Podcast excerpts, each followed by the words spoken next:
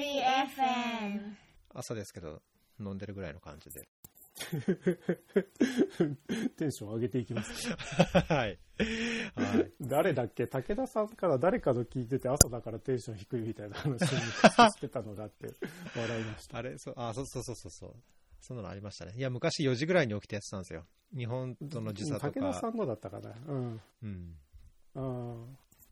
はい。ちょっとテンション上げていきます。なんかヨルダンにいらっしゃったっていう。その時はそうですね。はい。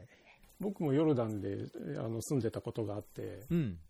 ヨルダン結構長かったんですか？住んでたの。はい、あヨルダンはあの企画調査員やってたので住んでましたね。おー。ヨルダン事務所。うん。高橋さんはその時は？その時は僕はシリア事務所、一応形式的にはシリア事務所好きだったんですけど、まあご存知の通り内戦で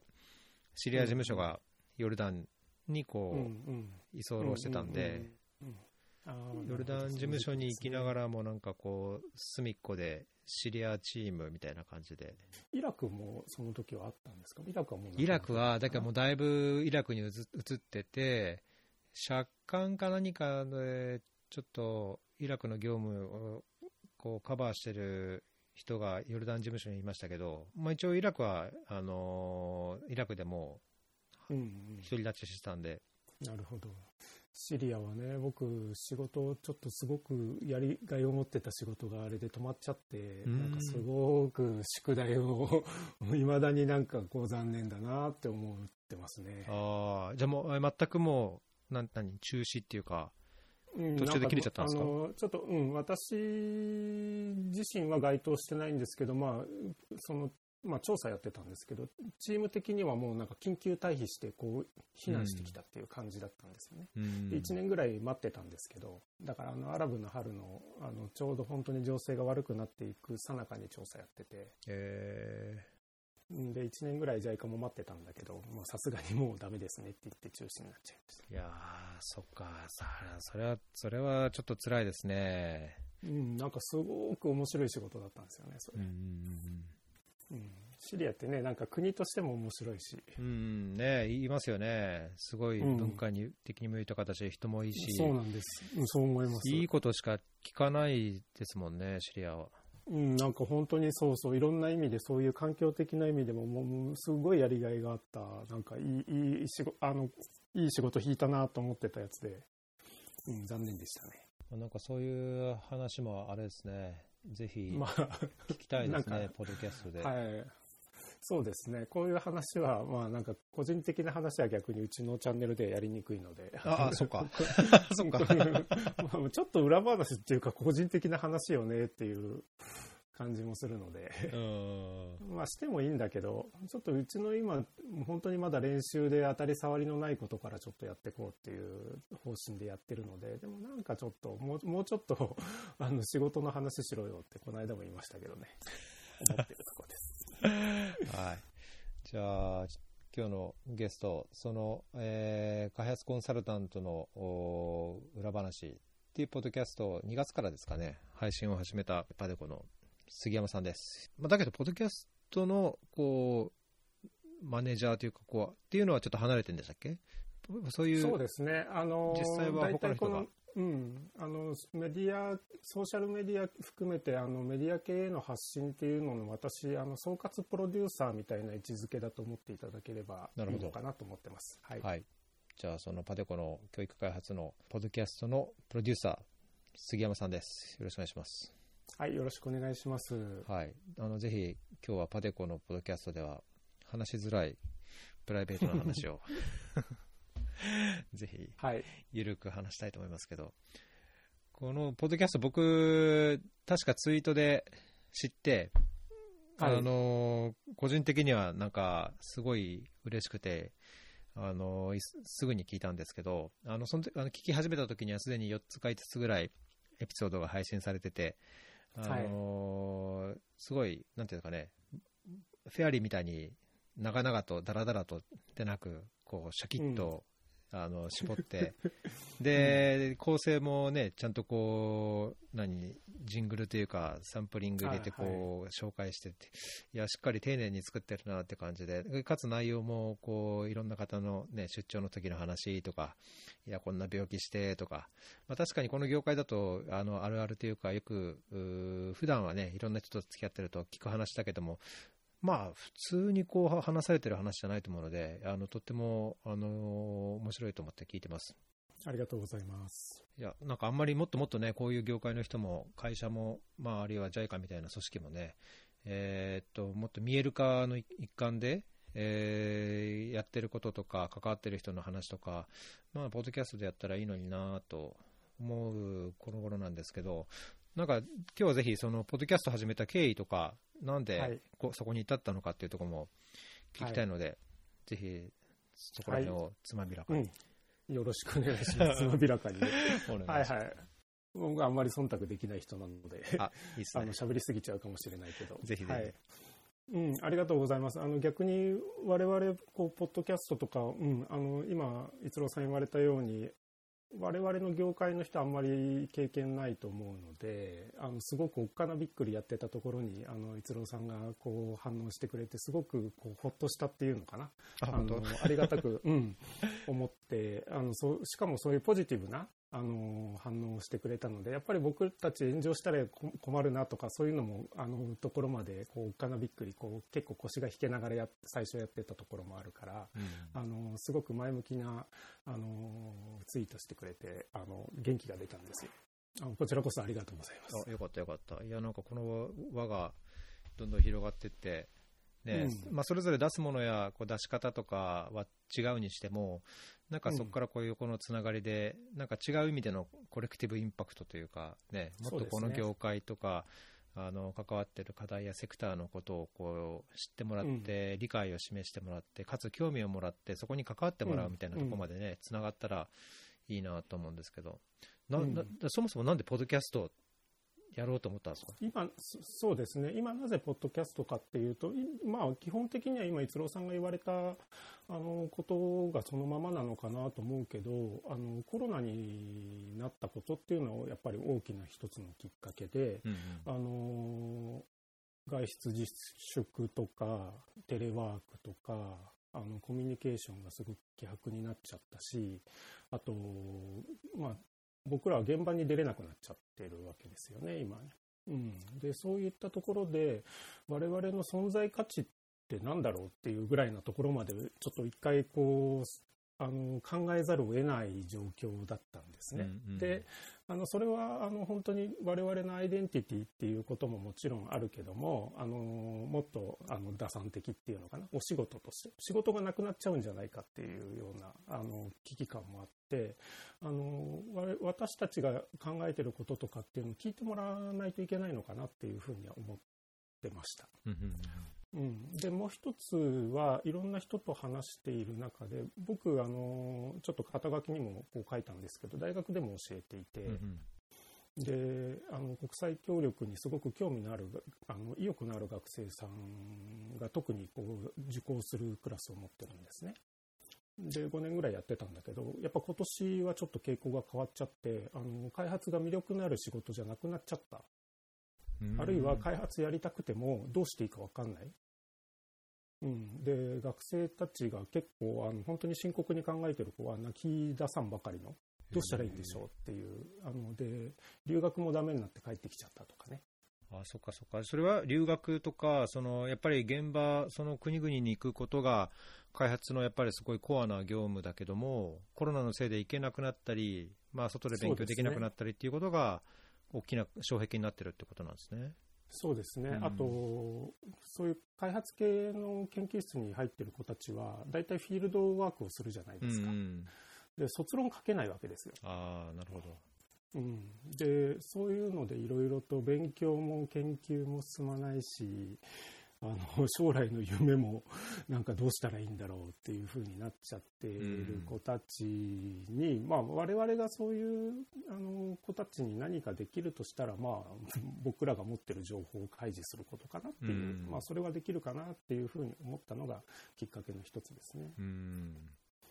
すごく最初まで遡ると、ちょうど1年ぐらい前にほらコロナがすごく、あのね、パンデミックになって、うん。大騒ぎになって、日本だと今頃マスク騒動とか、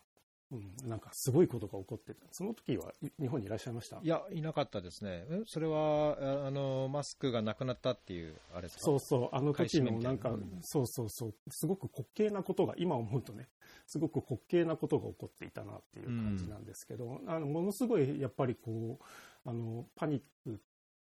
とか閉塞感とか、未来が先が見えないっていうような、あの感じの雰囲気はすごくありましたよね。うんで、ほら、3月ってこう、き期末っていうこともあって、僕たまたま自分が抱えてた仕事、プロジェクト、クローズの時期だったんですね。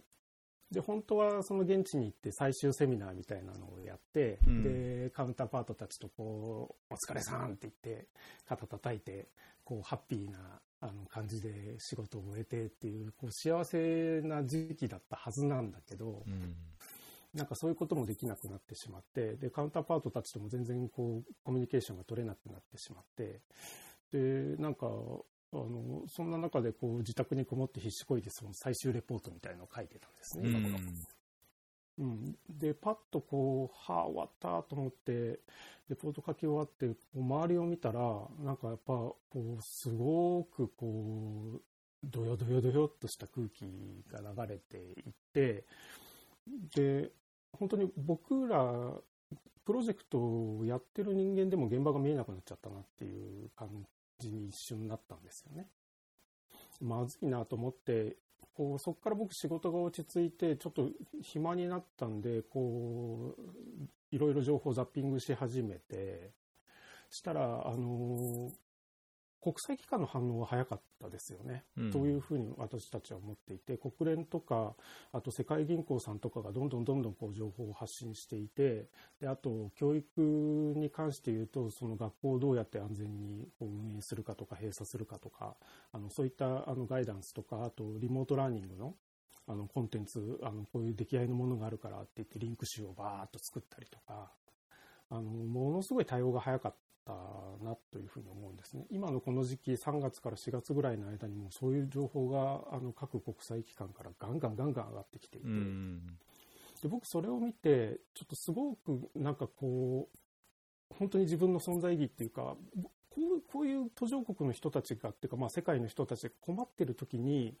開発コンサルタントって僕家に閉じこもって何をしてんだろうって、ちょっとショックを受けたんですね。うんで、あの、これももううちの部員とかにも言ってますけど、あの、現実には泣いてないですけど、もう本当に僕、その時の心情としては泣き出さんばかり。うん俺はこの20年何をやってきたんだと。今ここで家の部屋の中でくさくさ、こう、何をしてるんだろうっていうのを、ちょっとすすごくショック、自分自身ショックを受けて反省して、うん、で、まあ、いろいろそういう情報をこう見ながら、あの、勉強させてもらって、で、うちの部員に声かけたんですね。で、その時は、あの、今僕、肩書き、ここに、あの、ホームページに出るんだと思いますけど、部長ってなってますけど、まだその時、平野社員だったんですね。うん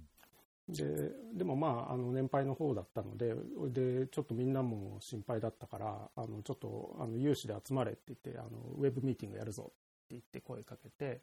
で、みんなで問題意識を共有したのが4月の20日頃。うんうん、うんで15人ぐらいうちのうち30人ぐらい部員いるんですけど半分ぐらい集まってくれたのかな。であの今思ってることとかあの我々何をすべきかとか、まあ、その時はすごくざっくばらんに話したんですね。でもあのその時にやっぱりそのあの僕がとにかくあのみんなとに共感してもらいたかったメッセージっていうのはあのこのこのままでいいのっていう何かアクションを起こすべきじゃないのっていうことででもこう移動も制限されてるテレワークだし何ができるのかなって言ったらこうネットを使った情報発信かなっていうあのことを考えてでその後ゴールデンウィークにもう一回有志で集まって具体的な方向性こういうあのメディアを使ってあのウェブとかを使って発信していきましょうっていううあの流れができて、まあ、私前職 IT 系の仕事をしてたのでじゃあ俺ホームページ、うん、ホームページ作るわっつって最初は Google サイトでバーッと立ち上げたんですね。もうとにかく早く作ろうって言って、だから、で、その2回目の有志会議ゴールデンウィークにあった1週間後にはもうなんかその、パデコ教育開発部コロナ特設サイトっていうのが立ち上がってる状況だったんです。うん、で、もうとにかく手当たり次第、うちのプロジェクトが持ってる情報とか、あの出せるもん全部出せって言って、僕、まあその時は部長でもなかったのにみんなに号令かけて、うん、で、えっ、と、それはね、もう会社にも許可取んないでやった。うん。うん、もうとにかく早くアクション起こさなきゃダメだからって言って、で、もう、あの僕こういうゲリラ活動結構得意で、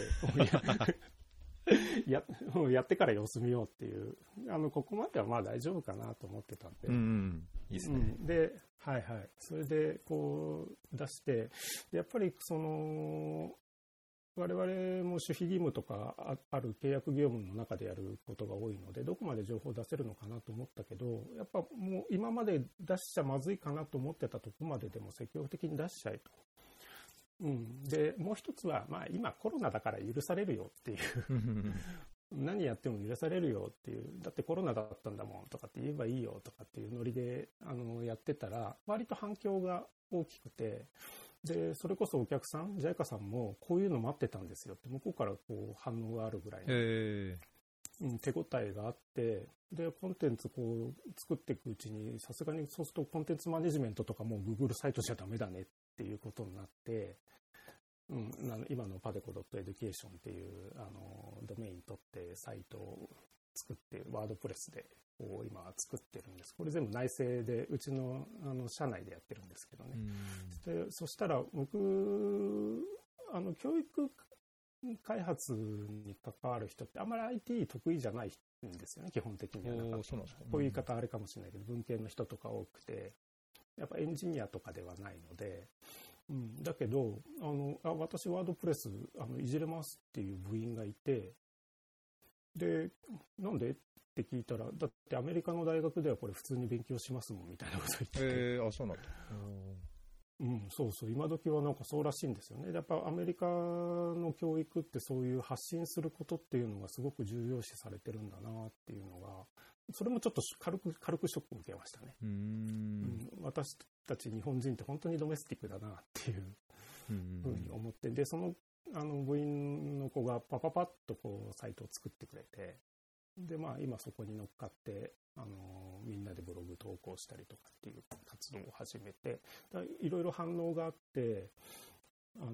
まあ、あの、連動して Facebook とか Twitter とかもこうやり始めて、もうそれも本当に会社の許可も取らずに勝手に始めて、うん。うん、もうあの僕僕の一存で発信しますみたいな あの許可よろしくとかっていう感じで、うんあの当時の部長にあ後付けであの全部事後報告っていう感じで進めていってだからやっぱりねあのこういう情報を待ってたんですっていう声はあの少なくなかったんです。僕我々ニッチな業界にいるからそんなにあの1000とか万とかっていう反応はないけど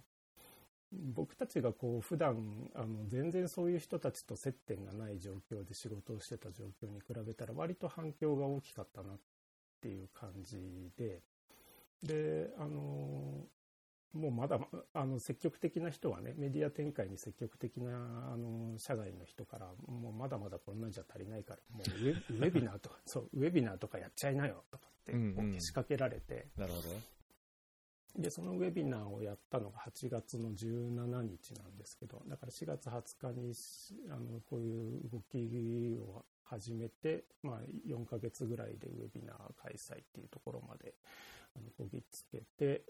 ほとんど僕その間たまたま仕事がなかったっていうか、あのプロジェクトが全部止まっちゃったりとか、当てにしてた新規のあのプロジェクトが動かなくなってしまったりとかっていうので、その最終レポートを書き上げた後、割とぽっかり時間があったんですね。うん、でちょっとここのプロデュースにこう あの専念させていただいて4ヶ月ぐらいでそこまで8月ぐらいまで走ったんだけどほとんどでもね記憶がないです今思い え、すごいバタバタだったっていうことですか？うんもうなんかそのホームページ作ってフェイスブックやってツイッターやってでウェビナーやろうって言ってもまあちょっと経験もないのでそのあの Zoom の使い方みたいなところからあの勉強し始めて、うん、でまあどうせやるならあのもう徹底的にやるやっちゃおうって言ってその時 YouTube とかもあの配信もこう Zoom にブリッジしてねうんあのやるようなあの配信システムにして、で、あとゲストを誰にしようとか、どういう企画にしようとかっていう企画会議やったりとか、まあリハーサルとか、まあなんかいろいろありますよね。うん、でそういうのもあのやっててあ本当にあの頃の記憶がこうみんな飛んじゃってるって感じなんですけど、うん、っていうのをやってあのウェビナーを開催した時に登録が300あったんですよね。すごい。ですごいですよね。僕びっくりしてしまって、えなんか本当に、ああ、こういう企画を聞きたいっていう人がいるんだなっていうふうに、あの、その時にニーズっていう、なんかちょっと確信みたいなものを得たんですね。うん。で、あの、そのウェビナーは、通常ウェビナーってやっぱ一方通行でこう聞く形が多いんですけど、あの、大学生、大学院生向けに、さっき冒頭話した通り、あの、ちょっとやっぱり、あの、僕の教え子とかもすごくリプレスしているってはいはいいうような背景があったので、あの、で、僕らもなんかこう、割と気軽には、あの、最初のセミナーなので、気軽に話したいみたいになったんですね。こう、あの、専門家の人とか大学の先生とかが聞くようなセミナーやると、ちょっとこっちの心理的負担も大きいかなって、大学生相手に話 しかけるような感じだったら、ちょっと、あの、ストレスも減るのかな、みたいな、あの、思いもあって、で、あの、一応対象は大学生、大学院生っていう風に設定してやったので、あの、2時間のセッションの後半1時間は、あの、ズームのブレイクアウトルームを使って、あの、開発コンサルタントと直接お話をしましょうっていう企画にしたんですよね。いいっすね。で、うん、あそうそう、それもあの結構反響があって、で、あの、その時に、やっぱりその、オフィシャルなっていうのかな、なんかこう、し堅苦しい質問をウェビウェビナーの普通の企画の場合はしなければいいけないっていう思い込みが、まあ、リスナーさんの方にもあって、確かにね。うん。うんうん、そうそう。だけど、こう、ブレイクアウトルームみたいなのを作ってくれて、カジュアルな、あのー質問ができたりとかっていうのはすごく良かったっていう、あの声もあったし、あと、その事後のアンケートを取った時に、そのセミナーの、あの直接のテーマとは関係ない、それこそ開発コンサルタントにはどうしたらなれるんですかとか、あのまあ、よくある、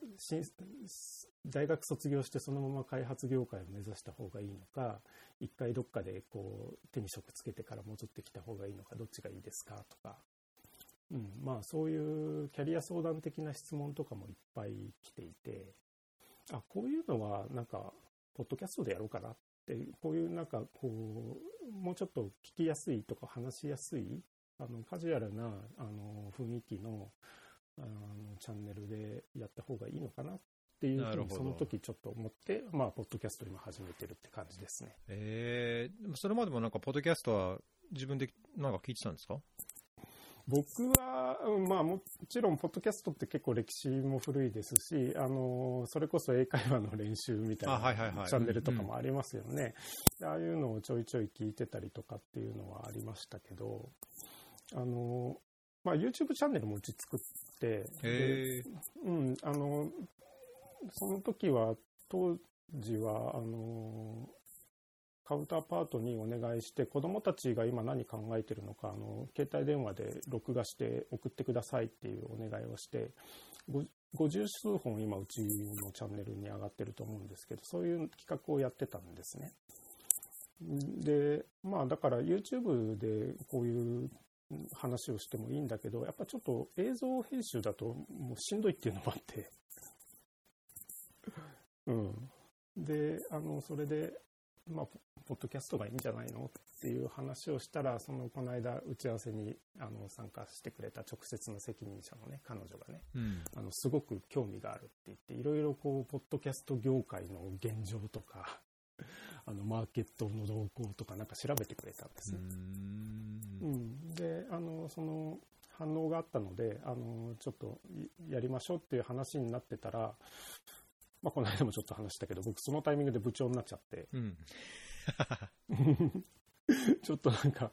ごめん、俺もう手動かす時間なくなっちゃったわって言って、もう今は、ポッドキャストの方は、あの、本当に、あの、統括プロデューサーっていうような立場にはなるけども、あの、中身はもう完全に任してるっていう状態です。うん、なるほど。いや、なんか、単純にポッドキャストっていうだけじゃなくて、コロナっていう中で、まあ、その仕事との兼ね合いとか、自分たちのそのアイデンティティとか、まあ、なんか、すごい、あの、思いもしなかった話が、聞けて、すごい良かったんですけど、なんかあれですね、確かにその反応の中にあったっていう、そ,、まあ、そういう情報が知りたかった、そういう発信を見たかったっていうのは、なんか僕の中でやっぱりその日本の開発コンサルタントに、なんだろう、ある種こう偏見なのかもしれないけど、その仕事を受注して、まあ、それを、まあ、縁の下の力持ちのようにいろいろやって、まあ、実際は、ね、手を動かして汗かいて、そのいろんなカウンターパートやステークホルダーとこう膝つき合わせて、第一線で仕事をしているのが、まあ、日本のその開発業界のコンサルタントだと思うんですけど、まあ、なかなかそのコンプライアンスの問題なのか、クライアントとの関係なのか、あのいろいろこう情報発信っていうのも、まあ、ウェブベースでこんな案件やってますっていうのはあるけど、まあ、そのもっと突っ込んだところってなかったし、まあ、ひいてはなんだろう、その自分たちが関わるセクターや、なんだろう、こう課題に対して、えー、こういう問題に対してこういうアプローチでみたいな、こうね、情報発信みたいなものも、まあなんか、ホームページベースではあるものの、まあそこでとどまってるところがあったし、なんかこのパデコエデュケーションのページを見て、その動画があったり、ウェビナーがあったり、えー、まあ本当、こう、今までとこう雰囲気というか空気が違う感じがあるので、まあ、これはやっぱりなんか、そのチームでね、あのー、どう思ってるかっていうのをこうフランクに話し合って、そこから湧き出たもの、結果としてこういうのがあるっていうのは、なんかすごいいい感じがしますね。あありがとうございます。うん、湧き出てきたものって今おっしゃっていただいたのはすごく嬉しいというか共感するというか、うん、まさにそんな感じで、あの、まあもちろんその裏には、あの、打算的なこととか営業的なこととかっていうのもあうん、あるわけで、私たちはこういうことができますよっていうアピールをどんどんしていかないと忘れ去られてしまうなっていう、うね。うん、俺たちはここにいるぞと、うん、あのいうことはあの積極的にアクションしていかないと、うん、本当にそのさっきの学生たちが夢が持てないとかっていうことも関連するけどもあの援助国際協力に関心がね、あの、薄れてしまうと、先、あの、尻、つぼみになってしまうっていう、うん、ちょっとね、あの、危機感もあったりとかして、あの、こういう発信をなるべくみんなでやりましょうねっていう、あの、ことを思ってやってるんですけど、あの、副産物が、やってみた副産物っていうのがいろいろあって、あの、一つはね、まあなんかこう、かっこいい言葉で言うと、うちの部員の行動変容が起こりましたね。えー、え、どんな、うん、やっぱりその発信することに対して積極的にアクションするっていうこともそうだし、うん、あと、その発信するっていうことはやっぱ責任を伴いますよね。はい。あの、はい。そういった自覚みたいなものも芽生えてきたと思うし、あとそのウェビナーをやった時に、これ、あの、うちの第1回のウェビナー、あの、リンクから辿っていただけるといいのかなと思いますけど、結構あの、パネリストうちの部員で動員して、あの、これうちの多分ね、20人ぐらい関わってるんですよ。この裏方も入れると。で、あの、リハーサルとかも含めてすごい、私さっき記憶が飛んでるって言いましたけど、あの、忙しく、私だけじゃなくて周りもすごく忙しくやっていて、で、あの、こういうメディア発信にそれまであまり興味がなかった部員たちは、最初はね、なんかこう反応悪かった部員もいたんですよね。な、なんでこんなことを私たちやってるんだろうっていうふうに思いながらやってた人たちも、こう、形にして終わって、すごくその、リアクションがあったわけですよね。うんうんうん、あの、ありがとうっていうリアクションをもらった時に、あの、ものすごい楽しかったっていう声があの部員の方から上がってきて、もっとやりたいですっていう、杉山さんもっとやらせてくださいっていう声が上がってきたんですよね。それがそのすごく、あの、まあやってみてポジティブにびっくりしたことで、で、もう一つ僕すごくその印象に残っているのが、あの、とあるパネリストの人がポツンと話を聞いていただけるっていうのはこんなにありがたいことかっていうのが実感したっていう、あの声はすごくこう勇気が出ましたね。あ、そうだよねっていう。これ、しかもね、そのやったやつを、その動画も含めて、その資料とか、あの、もろもろをこう、ちゃんとアーカイブというか、ホームページに過去のウェビナーのリストがあって、見れるっていう、また、まあ、これもね、全体ウェブページのデザインから、あなんだろう、マネジメントっていうか、コーディネーションっていうか、そこまで丁寧にすごいやってるから、だいぶこう手が込んでるし、丁寧ですよね。うん、ありがとうございます。多分ね、その辺は、あのこれまあ手前味噌な言い方になるけど、私がやっぱそ IT のあの仕事をしてたバックグラウンドがあってとか、やっぱ昔からこういうちょっとそういう IT 系のあのなんていうのかな、あの知識があったっていうところは少し生きてると思いますね。こうアーカイブしようとかっていう発想はやっぱりそのこの特設サイトのコンセプトを決めた時に今起こってることを記録しなきゃっていうのが一つあったんですね。あのこんなことはもうもしかしたらもう二度と起こらないかもしれないしでもまた何年か後に起こるかもしれないしだからなるべくここにあの今起こってることとか我々がその時思ったことっていうのは記録しておかないといけないよねと。もう金輪際なかったらなかったって思い出話っていいけども、数年後にまた同じことが起こった時に、ここに僕たち戻ってこればいいじゃんっていう場所にしようかなっていうのがありましたね。うんいやそこからそのポッドキャストに行くっていうのはやっぱりなんだろう。なんか、まあ、なんかウェビナー、ウェビナーは確かに、それだけでもすごい大変だし、あの、一回ならずいろんなテーマで、特にまあね、英語でやってるっていうのは、あの、とっても僕はすごい、うん、まあ、僕のポッドキャストもやっぱ英語でもやらないといけないんじゃないかなと思う時があるので、あのね、国際協力って言いながら、日本人が日本語だけでこう外のことを話してて、でなんかそれって、他の国とか、ね、欧米だと英語で、いろんな人種のいろんなバックグラウンドを持った、いろんなセクターの専門の人がこう関わってやってる状況と比べちゃうと、なんかどうしても、あの世の中の数というか、あのガラパゴス的な空気を感じてしまうんですけど、まなんかこういうウェビナーも英語でやってっていうのを見ると、あの僕自身も刺激もらったし、なんか、いや面白いなって思うけど、同時にさらにそこからポッドキャストに行くっていうのは、なんかいいっすね。いいっすよね。いや、いいねポッドキャストでもいいっすよね。そうですね、はい、僕は好きだからやってるだけ、まあ、さっきのね、その部員さんのウェビナーやって楽しかったっていうのと同じで、僕やっぱこう人の話聞いてあの楽しいし、すごい得るものあるし、うん、まあなんか、そこが大切かなっていう気がしますけど。うん、あの結局、あのまあ、構造変容っていう言い方は、なんかちょっとかっこいい言い方なんだけど、あのいやこういう一連の活動をやってみて僕たちはやっぱりその人と人とのつながりっていうのをすごくやっぱ飢えてるんだな大事にしてるんだなっていうのはあの気づきとしてはありますね。うんうん、だからもっともっとつながりたいっていう欲が、あのまあ、私だけじゃなくて部員の方からも上がってきてるっていう感じだと思いますね。うんうん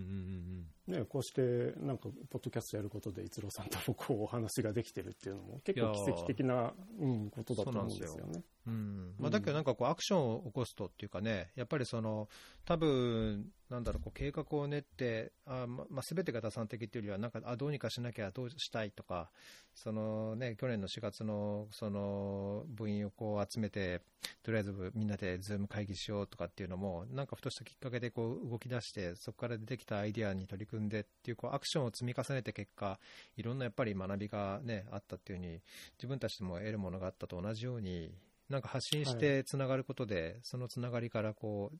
得られるものとかね、なんかこう、何もしなかったら出会えなかったことと出会えるっていうのは、なんか、ある意味人生の楽しさというか。はいはい。うん、そう思います、そう思います。うん、フェアリー FM! いや、いいですね。今後も、なんか、今後の配信エピソードは気になるところですし、聞いていきたいんですけど、なんかこれまでやってきて、なんだろう、こう感じたこととか、やったからこそ分かる楽しさや難しさとか、あります？こうやって、あの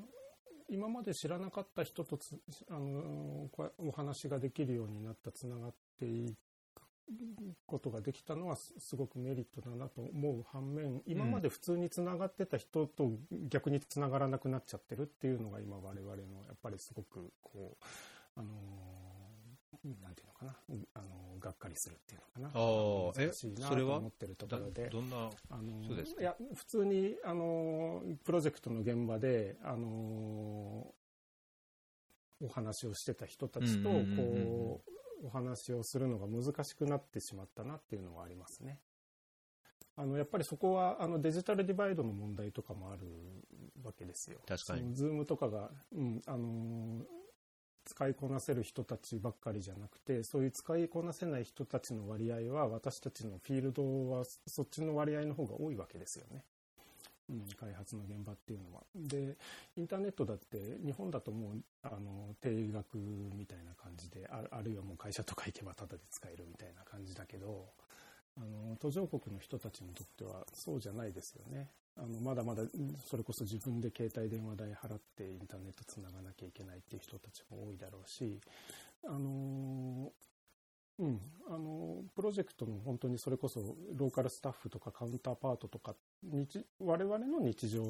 で話してた人たちの声がなかなか聞きづらくなっちゃったなっていうのは正直ありますようーね。んそっかそっかあと、ほら、ズームで会議するじゃないですか。はい会議はしますよね。うん、会議はするけど、やっぱりそれ、あの、すごくこう、そなんていうの、だ形式的なものになっちゃいますよね。うんこういう井戸端会議ないから。そうね確かになんかこう仕事しててもね、なんかこう、ちょっとコーヒー飲みながら、あのー雑談するとか、廊下ですれ違って、あるいはトイレのところでこう、なんか、あ、最近どうよ、久しぶりみたいなのもそうだし、こうなんか対面で会うからとか、そこからなんか気づいてた関係性みたいなのって、このコロナでやっぱりだいぶちょっと薄くなったっていうか、できなくなっちゃったっていうのはありますよね。はい。あの、一緒にご飯食べたりね。うんまあそれこそまあいい話も悪い話も聞こえてきちゃうんだけど、うんあの、そばにいるとね、あいつがなんか 悪いことしてる とかね。あの、あと、まあ、結婚式に呼ばれるとか、そういうことも、あのね、仕事の現場にいると多いじゃないですか。まあ、だからそういうのも全くなくなっちゃったわけだし、あの、子供が生まれましたとか、あの、まあ、悲しい話だとね、お葬式に呼ばれましたとか、そういうのもあるわけだけど、あの、全くだから、その会話が仕事の話だけになっちゃうわけだよね。うん。そこは、あの、すごくうん残念だなっていうか難しいなっていうか、さりとてこうね、あの、そういうインターネット接続も、あの、しんどい人たちに、井戸端会議しようぜっていうのも変ですね。うんうんまあ、なんか、ズームの仕事の会議と合わせて、ポッドキャストのこうあの一つの音源っていうか、エピソード作りにそのカウンターパートとそういう普段の話をするとか、ね、現地の仕事仲間とちょっと仕事以外の話を収録するとか、なんかそういうのは聞いてみたい気もしますね。そうですね。あの、はい。うち、あの、いろいろこう一連の活動をやってきて、あの、まあ、ちょっと現場と疎遠になっちゃったっていうのはありながらも、でも我々はまだ現場とつながってる方だよね、と、あの、思っていて、で、そこに一つ私たちのアイデンティティがあるのかなっていうのは、こう、この一連の活動を通じて、あの、部員の人たち全員改めて思ったことなので、あのうちのポッドキャストではそうですよね。あの、こう、ゆくゆくはカウンターパートと、こう、お話をした様子をポッドキャストで配信するとか、あの、やってみたいですね。うんそうね、それってなんかやっぱり、一つの開発コンサルタントの裏裏側って言わないな、裏側ってなんか、なんかちょっとネガティブうん、でもなんか、あうちの裏話の、リアリティっていううん、そうそう、チャンネル名には、そうですね、そう、リアリティですよね。裏話っていう解釈が、あの、これも実はうちのポッドキャストチームの中でも、あの、いろいろあって、人によってね。うん。で、あの、それこそ、うちの第1回目の配信がスーツケースの中身みたいな、はいはいはい。ああいう裏話ももちろんあるんだけど、うん、でも僕はもうちょっとその現場に寄せてっていう話をさっきから あの言いましたけど、うん、もうもうちょっと現場のあのリアリティが分かる話が、まさにリアリティって言葉なんだな、きっと。うんうん。で、お願いしてるとこです。えーこれ一応週1回配信なんですか？定期的に。うん、いそうですね、今週1回ぐらい、やっぱちょっと仕事の、あのー隙間を縫ってやらなければいけないので、週1回ぐらいでやり、あまあ、あの数はね、僕が指示してるわけじゃなくて、あのチームが勝手に決めてるんで、勝手にって言ったらあれですけど、うんいや、週1回でも結構ね、続けるのは大変ですからね。うん、であのなので、まあ、ちょっと短めにっていうのかな。だ今回もこれも1時間以上多分収録するんだけど、そういうのも分けて出せばいいよって言ってます。うん一回収録して、それ小出しにしてっていうことでいいからねっていう。うん。僕は逆にね、なんか長いの聞くのしんどいんですよ。個人的には。うん。パッとこう、細細切れに聞いていきたい感じです。確かにね。だから、だからポッドキャストってなんか別に長くても、なんかこう、通勤の20最初の30分でやちょっと聞いて、うんうんで、帰りはなんかもう、あの気分じゃないから、また違う日の通勤の時に聞いてとか、その1時間でも2時間でもなんかこう、分けて聞けるじゃないですか。そうですね。なんか、それが、まあ、なんか分けると、その前の時間が空いちゃって、その前まで何話してたんだっけとかっていうのはなくはないんですけど、まあ、なんかうん、そこら辺はね、こう、なんだろう、クラブハウスみたいなのと違うし、自分のこう、時間、自由な時間の使い方の中で、こう、融通聞かせて聞けるっていうのは、いいで、いいところだと思うんですけどね。そうですよね。はい。フェアリー FM えー、とそうですね、あの小ノーツにパデコポッドキャストの、まあ、この、えー、と教育開発部のホームページに諸々のリンクがあるので、お話にあったウェビナーとかイベントのやつとか、まあ、新型コロナウイルスとその子どもたちの動画とかもあのあるので、それはリンクを貼っていくので、ぜひご覧になってくださいと。はいでちょっと事務連絡として、あのもし感想やコメントや質問等あれば、あのフェアリーでは、あツイッターでは、ハッシュタグフェアリー FM でコメントをお待ちしてますし、同時に匿名でのコメント Google フォームズで、えーしていただくことができるので、ぜひそちらの方からコメントやリクエスト、質問、リクエストなんだ、あとは、なんか苦情、苦情とか、とか何でも 送ってください。あと、E メールで、あの、hello.fairy.fm で、えーコメント等も受け付けてますので、えー何かあればぜひ、あの、リーチアウトしてください。ということで、今日は、えーパテコ教育開発部の、えー杉山さんにお越しいただきました。ありがとうございました。ありがとうございました。またよろしくお願いします。